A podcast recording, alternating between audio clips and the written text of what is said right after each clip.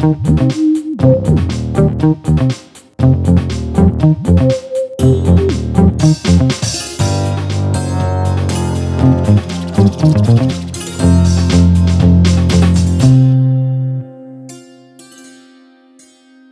Всем привет! Это подкаст Soundstream «Дневники Лоры Палны». Меня зовут Маша. А меня зовут Митя. И вдвоем мы изучаем и рассказываем самые страшные, самые странные и самые скандальные истории серийных убийц и маньяков и в России, и за рубежом. Ну и ценность нашего подкаста в том, что мы пытаемся еще разобраться, почему, зачем люди совершают столь э, ужасные зверские преступления и вообще каким образом они становятся такими. Да. Ты знаешь, я вот недавно думала о Чикатило. Ну так, подожди, нет, не говори мне, что у нас сегодня на повестке дня Нет, именно...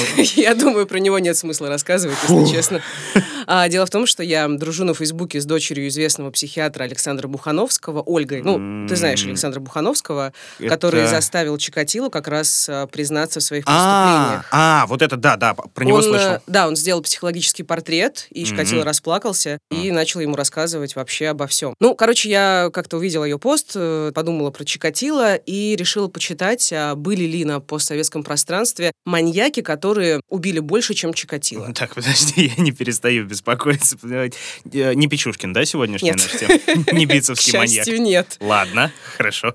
Так, а, слушай, а, кстати, а сколько людей всего Чикатило убил? Ну, насколько я помню, доказали в суде 43 убийства, но Мгм. сам он признался Бухановскому в 56. И не про Печушкина мы сегодня говорим. Какое Хотя счастье. я вообще задумалась, что я живу через дорогу от Бицевского леса, Да, где ты помнишь, да-да-да. Печушкин совершал свои преступления, а сама я, между прочим, из Ростова-на-Дону. А, Ростов, папа, да. Да, и так Ух. совпало, что, видимо, судьба меня как раз э, привела к подкасту про маньяков, потому что я фактически... Ну, это не родина Чикатило, но он там совершил большую часть своих преступлений в Ростовской области. Ну, насчет криминального вот этого душка в Ростове-на-Дону, я, собственно, как бы наблюдала бывших сидельцев в своем дворе, Мгм. в котором я росла, да, они там включали все время этот ужасный тюремный шансон. Ну, то есть сам Бог велел. да? Ну, да, да. True crime. Но, в общем, в итоге я нашла все-таки человека, который убил больше, чем Чикатило, больше, чем Печушкин. Он убил больше 80 человек. Ты можешь себе представить? Я о- офигела. То есть это как Да. небольшую деревню вырезать, да, самостоятельно. целиком. Правда, на это потребовалось 18 лет Ух, в одиночку. ух. А, Вот. Еще сложнее было мне осознать, что это дело рук бывшего милиционера. Вот это да. Да, то есть Так. это милиционер, но он работал в органах, когда совершал свои преступления. 90-е, да, наверное? Да, ты угадал, это были Вот. 90-е. Как же это я так? И, собственно, преступление э, наш герой совершал с 92 по 2010. То есть как бы совсем недавно. Да. Ну, а теперь представь себе Восточную Сибирь, Иркутскую область, город Ангарск. Да, такое мрачное местечко со своей атмосферой. Там же четыре исправительные колонии или около того. Да, да, он- Окружен тюрьмами. Он окружен тюрьмами, совершенно верно. Еще там самая протяженная в Азии промзона, почти Мгм. 30 километров. Куча заводов, в том числе нефтеперерабатывающие, там химические заводы, завод масел. Ну, то есть это... Такое место роскошное, чтобы снимать русский артхаус. Ну, такой. это мрак, это Бессмысленный, хтонь, то есть э, беспощадный. тюрьмы, промзона. Да. И, собственно, в 90-е годы там были просто адовые криминальные войны. Ну, как и То везде, есть э, наверное. Город Ангарск сам небольшой, там, ну, порядка 300 тысяч человек, может быть. И там в одном только городе были десятки группировок. Там были постоянные убийства, ограбления, перестрелки. Ну да. и многие преступления до сих пор не расследованы. Ну, То могу себе это- представить, да. А получается, вот э, наш сегодняшний герой, э, милиционер, да, он как-то, наверное, был причастен, крышевал, может, там, криминал. Нет, он крышевал самого себя. А, То есть да? он убивал людей, Так. и он сам же ехал расследовать свои собственные преступления. Вот это мощно. Да, Вот. то есть э, так как он работал в органах, он был достаточно образован, он знал, как заметать следы. О. А, ну и поэтому на протяжении такого долгого времени его убийства оставались нераскрытыми. Ну и, конечно, не, не только потому, что он был весь такой, да, но и из-за того, что в органах царил произвол, там непрофессионализм Ну, и еще понятно. там много подводных камней. Логично. Ну что же, я заинтригован. Да, ну, Поехали. в общем, это увлекательная и реально, ну, реально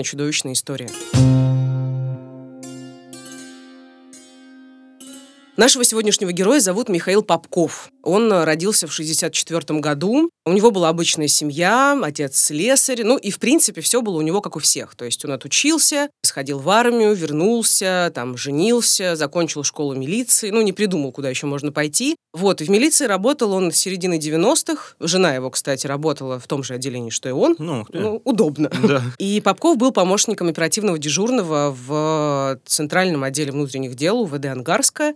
И жил прямо рядом с работой. Был примерным семьянином. Он везде появлялся с женой. Воспитывал дочь э, там устраивал во дворе застолья с мужиками и как ну, бы вообще ничего прям не образцовый предвещало. мужик, да.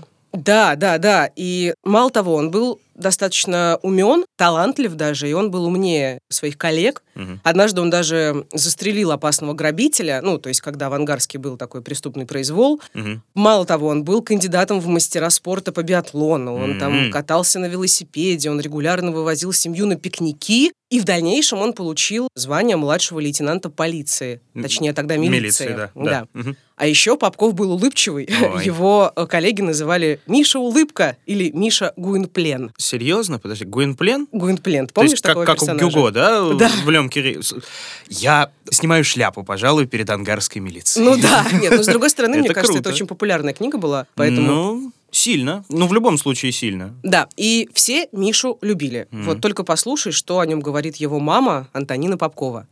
За собой посуду мыл, чтобы постель была убрана. Я старалась вырасти из него мужчину, мужика. Он даже как-то хотел откосить от армии. Я говорю, нет, ты пойдешь в армию. Мое слово для него закон был. Он уважал очень мое мнение. Я даже с ним похожа. У меня тоже суровый взгляд.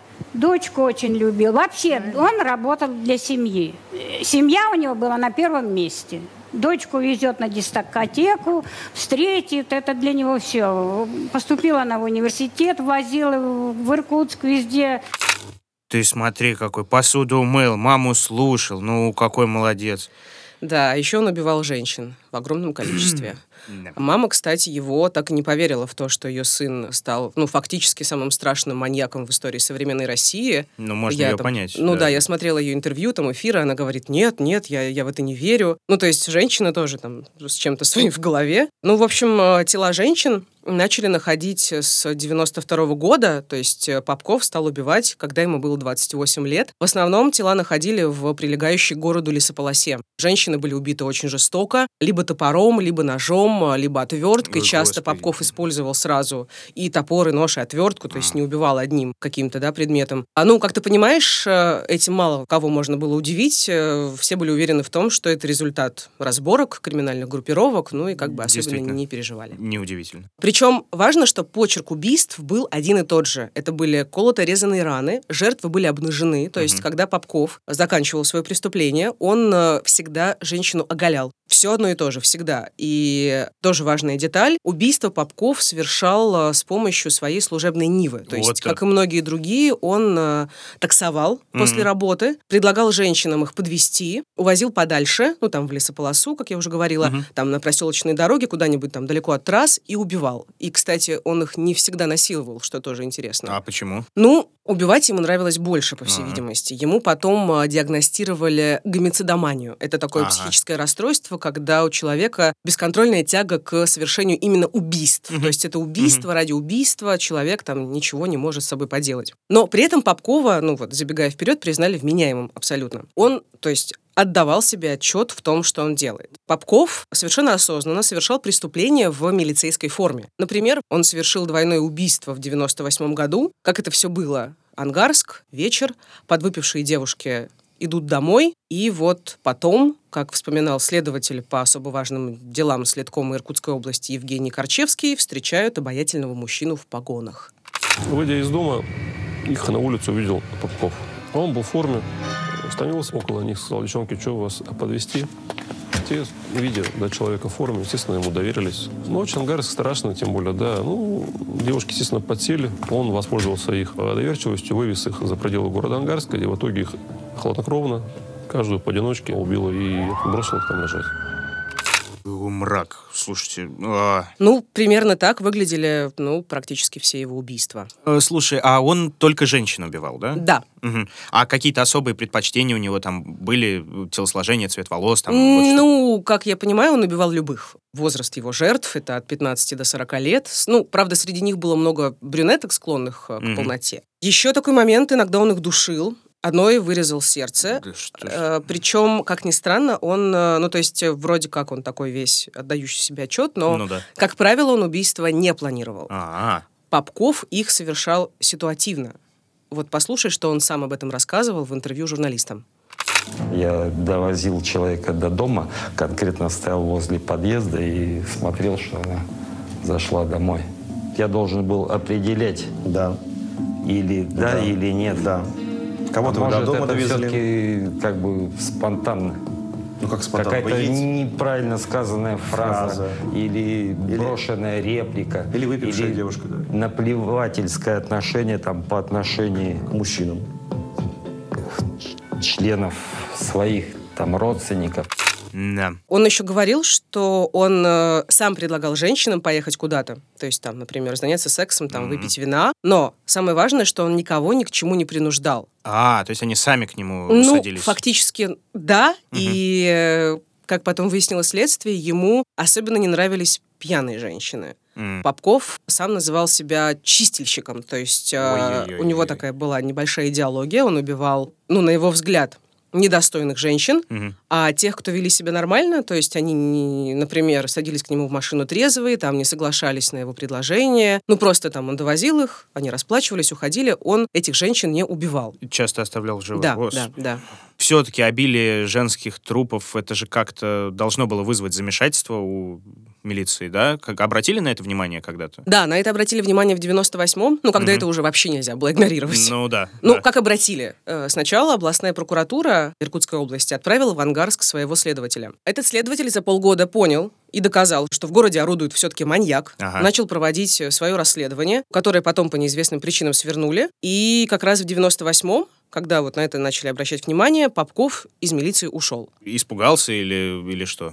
Ну, может быть, да. Может быть, он стал опасаться раскрытия. Он же был в курсе, да, как бы всех дел, Ну да. происходящих в милиции. Изнутри. Вот. Потом он работал там на разных предприятиях, в том числе охранником, а еще он подрабатывал рытьем могил. Но Ну, как бы в этом не было ничего удивительного, там был конец 90-х. Ну э, да, там любая денег было- работа. Да, ну, то есть не, не- не- это было совершенно нормально. Мгм.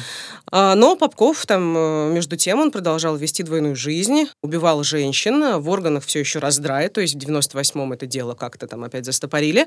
А Вот. И периодически Попков, до своего ухода, он выезжал на свои же преступления. Вот об этом Мгм. рассказывал бывший сослуживец Попкова Дмитрий Хмыловский.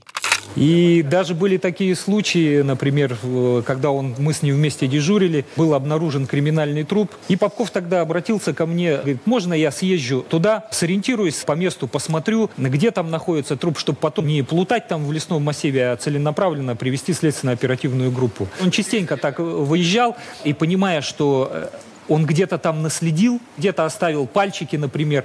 Он всегда хватал эту вещь, а потом э, говорит, ой, я случайно взял, и в протоколе фиксировалось, что вот случайно взяли Однако, умно, умно, не прикопаешься, действительно. Да. Ну, в общем, Попков ушел из полиции, из милиции тогда, пардон. Четыре года не было никакого расследования после вот отъезда этого следователя из э, ну, областной прокуратуры. И в 2002 году в московском «Комсомольце» появляется статья «Убийца по средам». То есть Попков, как журналисты выяснили, часто убивал среди недели. Мгм. Собственно, эта статья была посвящена маньяку, которого никто давно не ищет. А. И об этой статье узнали в Москве генеральный прокурор э, и министр внутренних дел. Ну, И, понятно. собственно, все-таки в Ангарск едет оперативно-следственная бригада двух этих ведомств. Наводить порядок. Я думаю, там им не особенно рады были местные. Вообще не рады. Абсолютно. А, Вот что, например, рассказывал бывший старший уполномоченный по особо важным делам МВД Сергей Державин. Приехал в Ангарск, устроился э, в гостинице. Отношение было паршивое. О, тут приехали аналитики с Москвы. Раскрывать надо. Вот такое мнение было у местных сотрудников, такое отношение. Кабинет выделили, грязь, бардак, ни, э, ни компьютера, ничего не было. Нам разруха И в клозетах, и в головах. Да, тотально. Очень И, грустно. ну, как бы москвичи фактически начали все с нуля. Ну да. Они добились проведения генетической экспертизы, они по сперме определили генотип. Как я уже говорила, Попков почти не насиловал своих жертв, ну, там, какое-то количество изнасиловал, может было. быть, там, двух-трех. Мгм. Они узнали группу крови Мгм. и стали по ходу дела раскрывать другие преступления в городе. Ага. Вот, а еще, это очень интересный момент, они обратили внимание на одну важную улику. Об этом рассказывал бывший замначальника управления по расследованию особо важных дел Генпрокуратуры Валерий Костарев. И интересный факт такой был, который мне тоже из головы не выходил. Там была обнаружена милицейская пуговица. Значит, но она не внесена была. Так мне ребята втихую сказали. Ну а почему? Я говорю, почему не внесли? Да, вот, наверное, когда мы там находились, у кого-то что-то отпало, и поэтому, значит, не придали этому значения. Пуговица, да, милицейская. То есть они уже начали догадываться, что убийца может быть кто-то из органов, да? Да, да. Потом, как выяснилось позже, пуговицу оторвала жертва там в процессе борьбы. Ну да. А Она пыталась убежать, он ее там догонял. Ну, в общем, в итоге он ее убил, но в процессе она вот умудрилась оторвать пуговицу.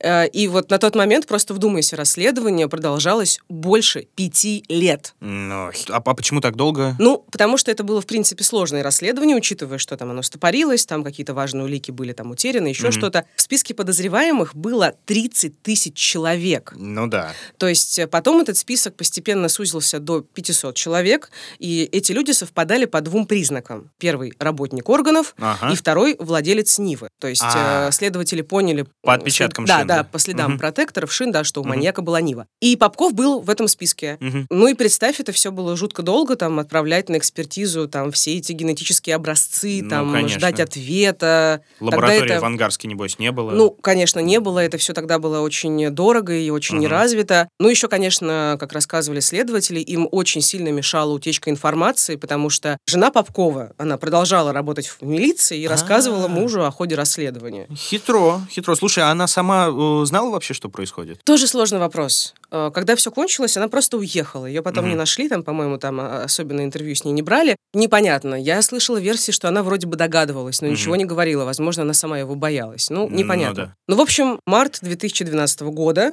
очередь все-таки дошла до генетической экспертизы Попкова. К тому времени, кстати, опять по неизвестным причинам московская группа уехала, то есть был какой-то Ну, уже очередной тормоз в расследовании, но там остались местные люди, которые как бы прониклись все-таки, да, и Мгм. продолжали расследование. И Попков, э, ну, как бы ему делать нечего, он сдал биологический образец. В то время, кстати, он занимался перегоном автомобиля из Владивостока, Мгм. и вот как раз тогда, когда пришли результаты экспертизы, он как раз туда ехал на поезде, Мгм. когда стало понятно, что маньяк это он и есть. Его Мгм. Задержали прямо в поезде, его просто перехватили, когда он Круто. выходил. Да. Круто.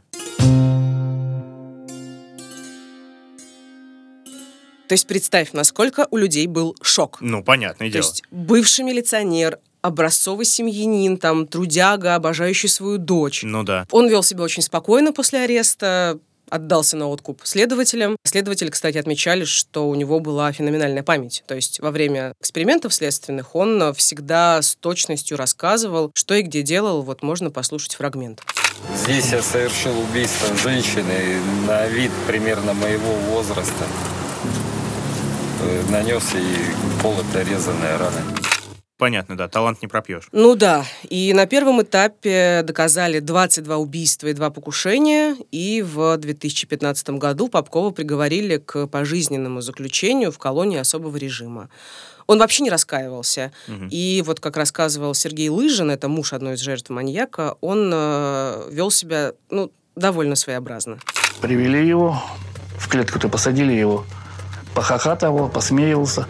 У него адвокат был, девушка была, она там сама говорит, вы как извините меня, пожалуйста, я его буду защищать.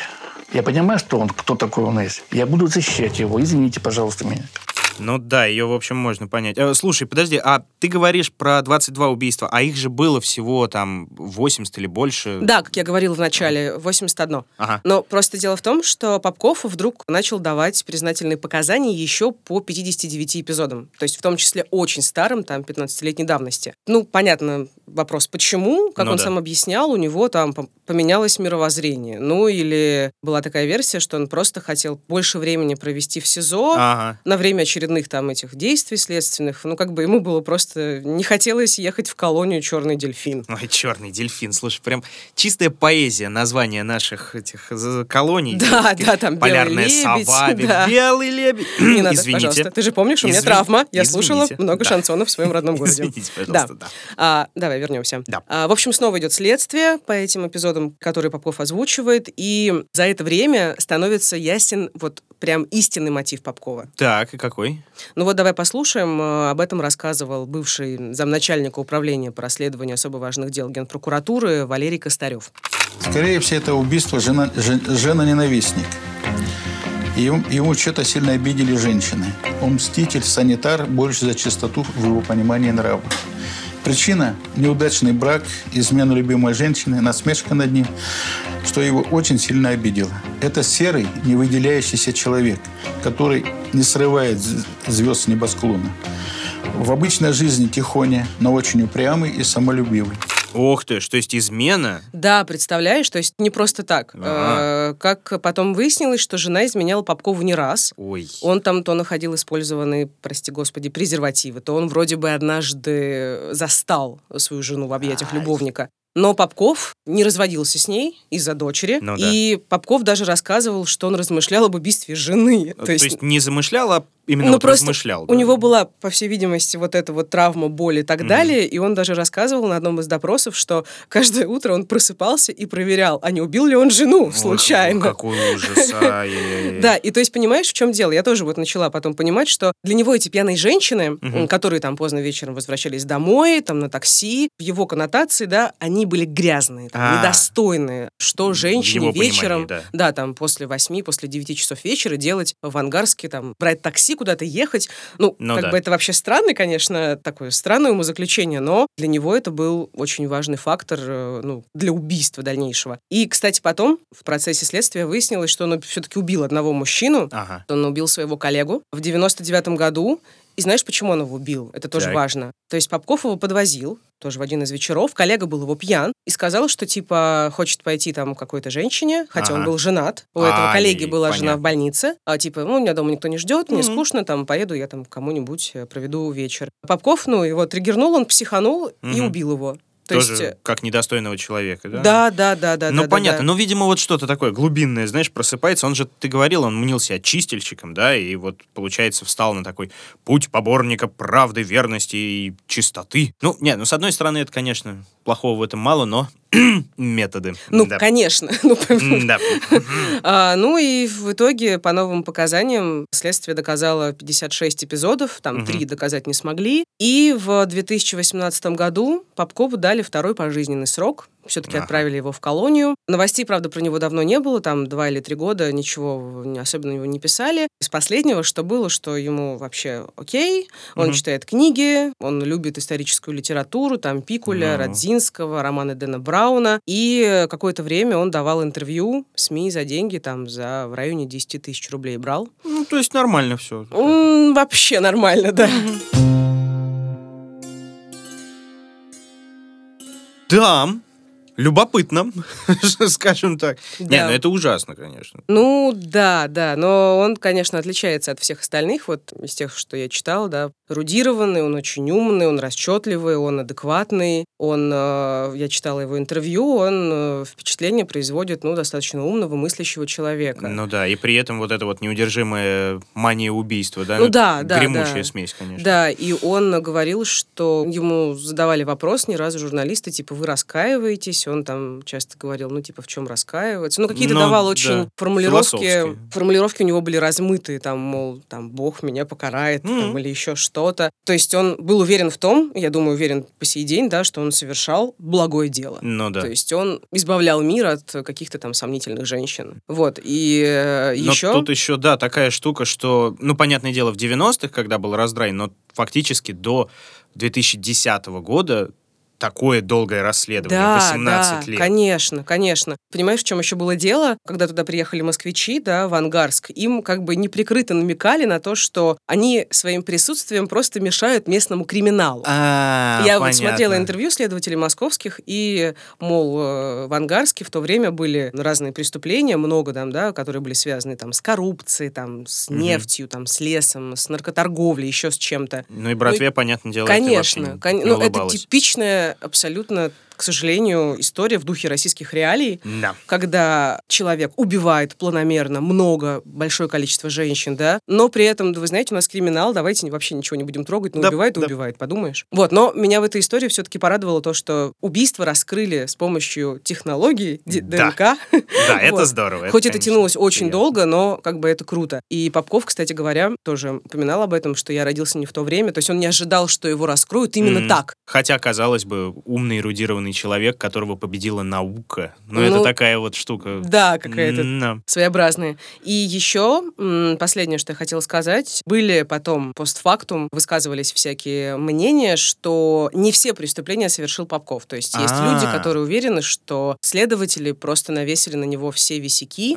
Извините за тавтологию. Ну, то есть, типа, они соглашались с его признаниями, но не Но- проверяют. То есть, ну окей, да. прекрасно, он признался в этом убийстве, замечательно. То есть, мы не будем Давайте еще закроем Ну, вот как это, бы, вот это и вот это. Это да. недоказанная история, Ну но... да.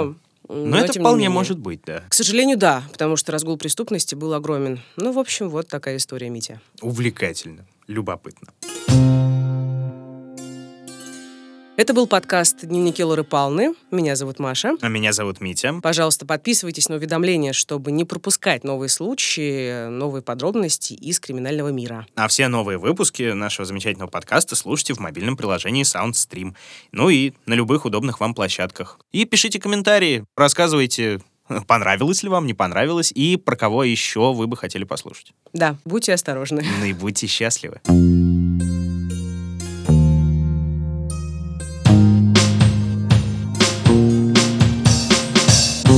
Над подкастом работали ведущие Мария Погребняк и Дмитрий Лебедев, звукорежиссер Евгений Дударь, продюсер Кристина Крыжановская. В подкасте использованы фрагменты программ «Россия-24», «Россия-1», ТВ-3 и компании «Амурские волны».